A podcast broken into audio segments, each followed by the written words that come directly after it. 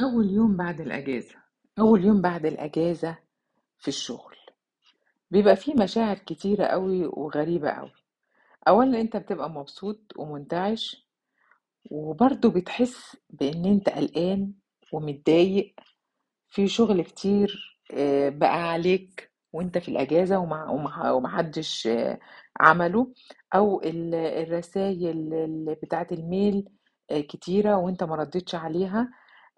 في في أحاسيس كتيرة قوي بتبقى أول يوم آه، شغل بعد الأجازة. طب إزاي إحنا ممكن نرتب نرتب أولوياتنا؟ وإزاي إحنا نفكر آه، إزاي ما يبقاش أول يوم ده متعب؟ أو ما يبقاش أنا شايله هم أول يوم ده. أول حاجة إن أنا قبل ما أطلع الأجازة ممكن أرتب شغلي. يعني مثلا أعمل ال message اللي هي ال message reply reply بتاعة ال آه، بتاعه ال vacation يعني إن أنا لو أي حد بعت لي mail آه، يتبعت له message تقول إن أنا في إجازة. اللي ما يعرفش يعملها ممكن يخش على جوجل يعرف بتعمل إزاي. ممكن أفوض ناس لشغل آه، المفروض إن أنا أعمله وأنا في الإجازة. ممكن أفوض ناس يعملوه مكاني. ممكن أعمل لستة كده بالحاجات اللي أنا هعملها بعد ما أرجع من الإجازة. طيب دي التحضيرات اللي أنا ممكن أعملها آه، قبل ما أطلع الأجازة. طيب أنا خلاص طلعت الأجازة ورجعت. ممكن بقى اليوم ده أروح فيه بدري شوية.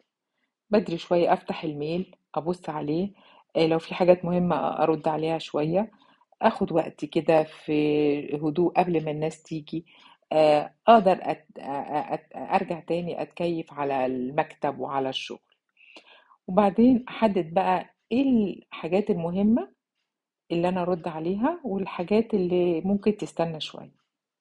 خد بالك أنت مش لازم تبقى بيرفكت أول يوم أو مش لازم تخلص شغلك كله أول يوم بعد الأجازة لأ أنت ممكن تاخد أولويات المهم فالمهم.